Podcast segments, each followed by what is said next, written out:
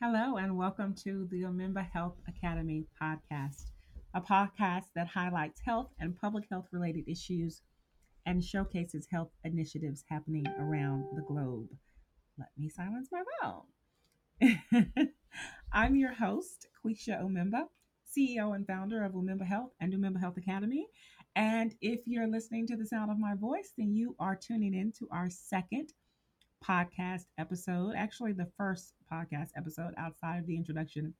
So, you literally have not missed anything. Thank you so much for tuning in.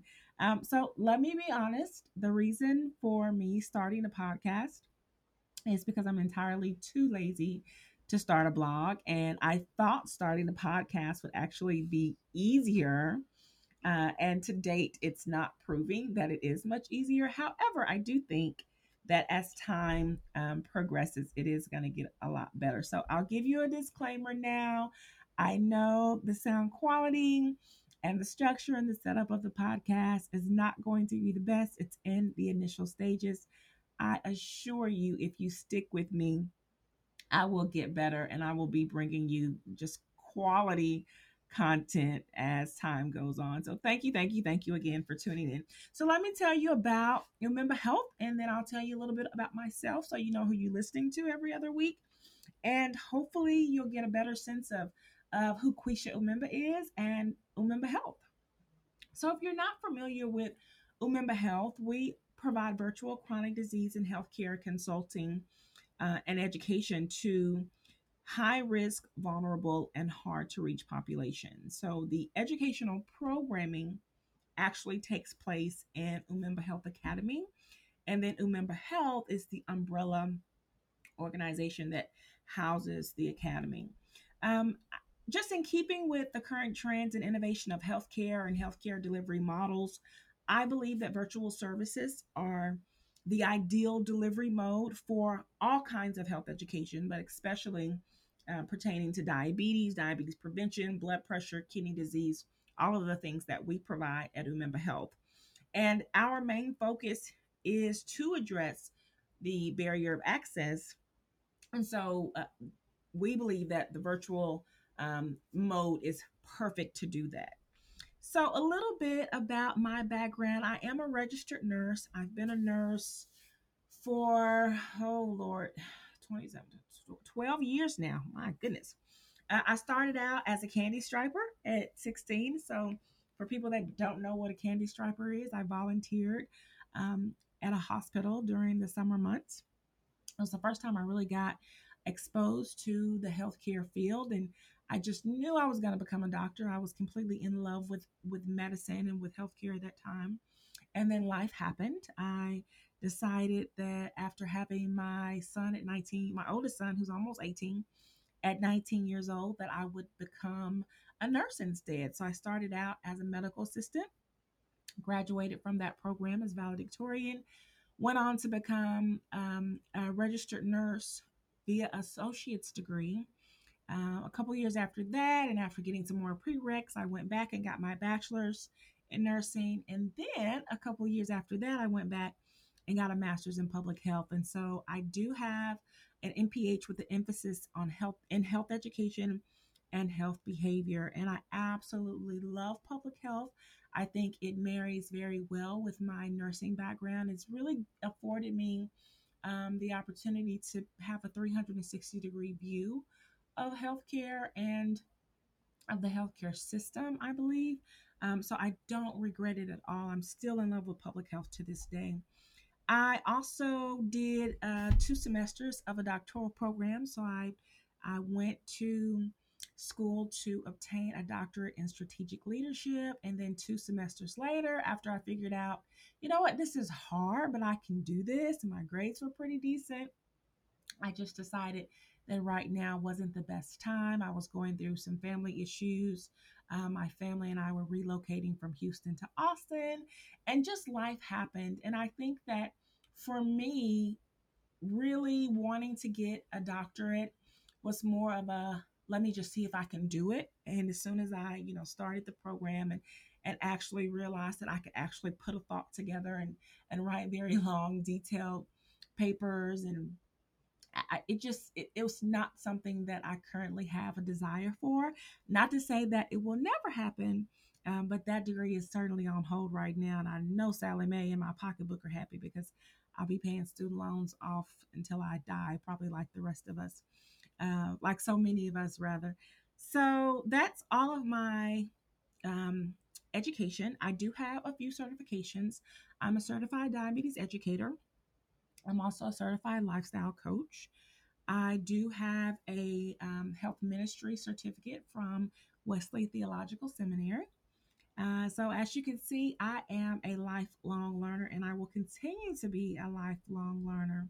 Um, as far as a nurse, uh, or as far as my nursing career, I've worked everywhere from cardiac and telemetry to surgical ICU. I've done a few years on a long term rehabilitative um, care floor. I moon, did moonlighting in hospice and palliative care and actually ended up falling in love um, with that um, type of nursing. I specialize in endocrine, endocrinology rather, and I worked as endocrinology clinic, uh, as the clinic coordinator, excuse me, for endocrinology clinic for about four years. And that's really where I fell in love with diabetes and got all the hours that I needed to sit for my certification in diabetes education exam. And then I relocated to Houston uh, after finishing my MPH and becoming a CDE.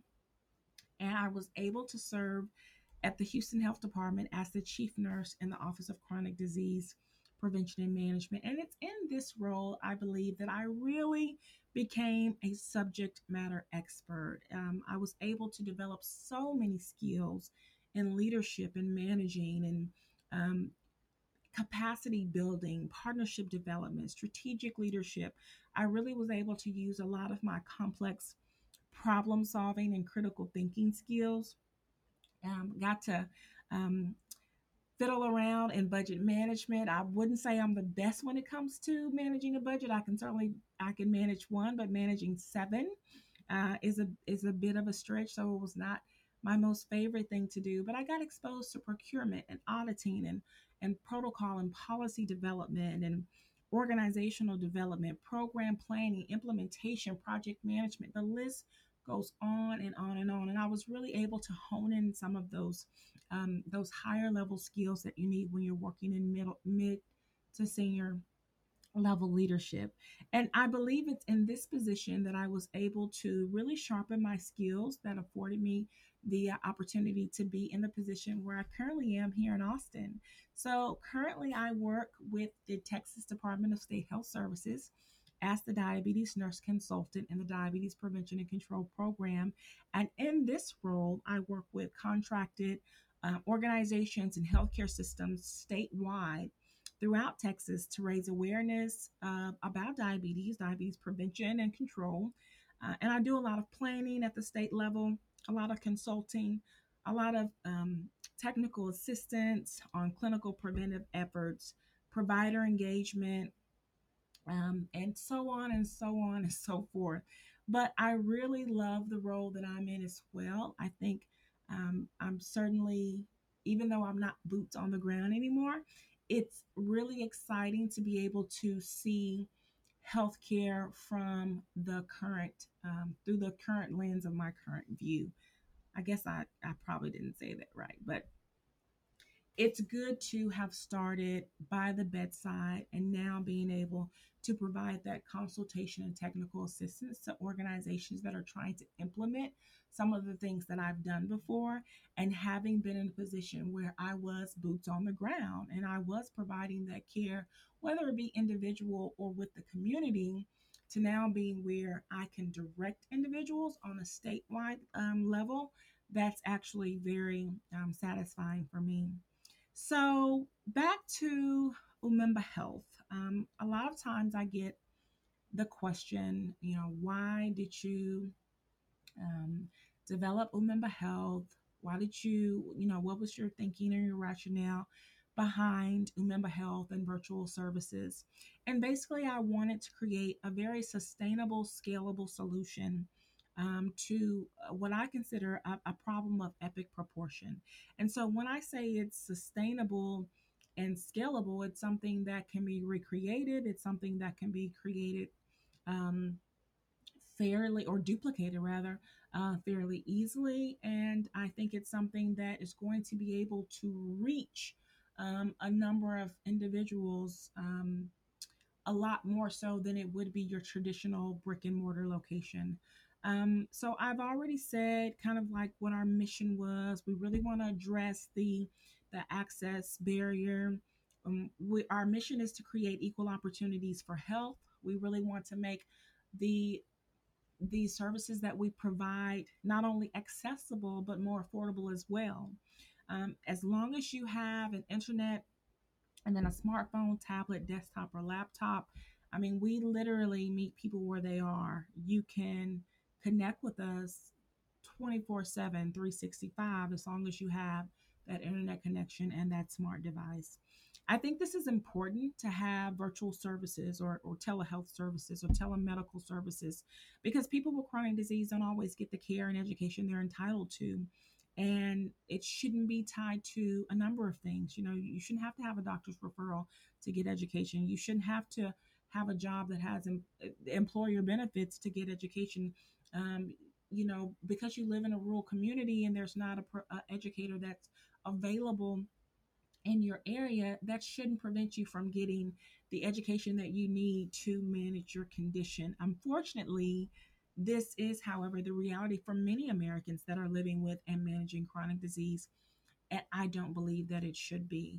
Research shows that self management education is extremely necessary to manage chronic conditions and to prevent complications. Yet, we know that access remains one of the top challenges that impact a person's ability to receive quality care and education. And what's worse is sadly, the most affected members of our population, and often those with the highest rates of chronic disease, don't have access to services that can help them learn new practices and routines that are related to proper self care and disease management. And so for me, you know, why I created Umemba Health, it, it was just a given it, it it's time that something new and innovative came along and I got tired of waiting for you know some big organization or some big name to come and make it happen. I just decided to take that matter into my own hands. People with chronic disease, they must manage their conditions 24 hours a day, 7 days a week, 365 days a year and healthcare in its present state is not going to be able to keep up with that demand. So Umemba Health exists as a, a very scalable, a very sustainable solution to this very real problem. So, just a quick disclaimer because if you've been following any of our social media sites, or if you've been on our website, you know, you may think that we're all about diabetes. We're not. We're not just all about diabetes. November was National Diabetes Month, and that is my passion as a diabetes care and education specialist. So I spent quite a bit of time um, and energy uh, providing education and, and, and creating content around diabetes.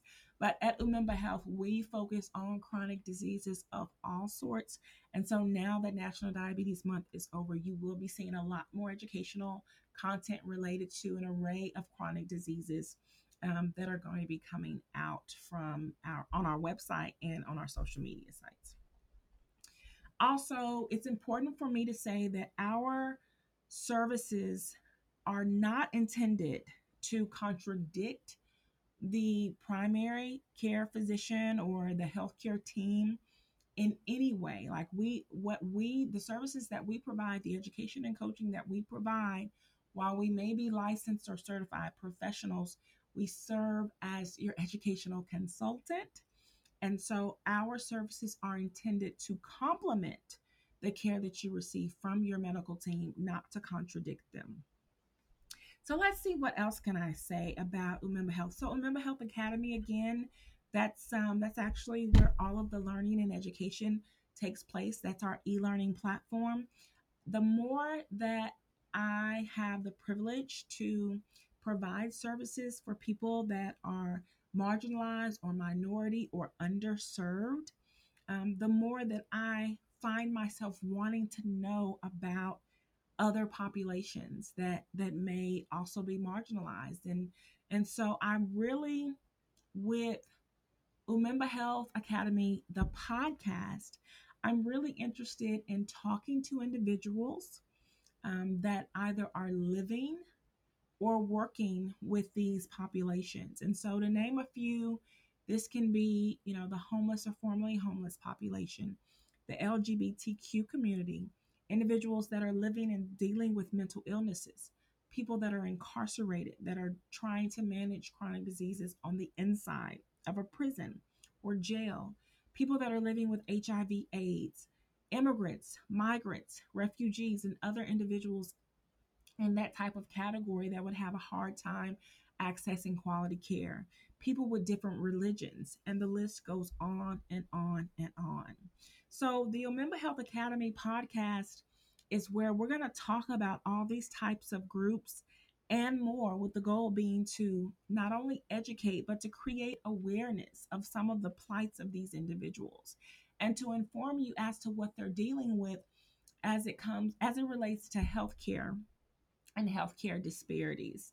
Um, I want to do this in hopes that through learning about individuals that we don't readily identify with, we can become more empathetic and compassionate. And I think that we all need to come up with a path, P A T H, a plan where we partner to achieve total health. Total health as an individual, total health as a community, total health as a population of people, total health as a society. And that's what I plan to talk about with my guests, my featured guests on the podcast. So, what's the structure of the podcast? Well, of course, we're going to have live Q&A sessions where I'll be talking with subject matter experts who will highlight the work that they're doing with these special populations. I'm going to give you some inspirational quotes from time to time. I'm somewhat of a conspiracy theorist, so I'll be talking about Quisha's qualms. And then I'll also give you no referral needed practical tips. So these tips are going to be to help you get your life or or live your best life. And that part of the show is called No Referral Needed. Alrighty, so now you know a little bit more about me and about Umemba Health and Umemba Health Academy. And if you're interested in knowing more about Umemba Health, you can certainly follow us on all of our social media sites. We're on LinkedIn, Facebook, Instagram, Twitter, and Pinterest at Umemba Health. And you can also find us on YouTube at Umemba Health Academy. Again, guys, I know this was a little rough. I promise you it's going to get better as time goes. Thank you so much for tuning in to episode two of Umemba Health Academy. Can't wait to see you in the Academy for the next episode.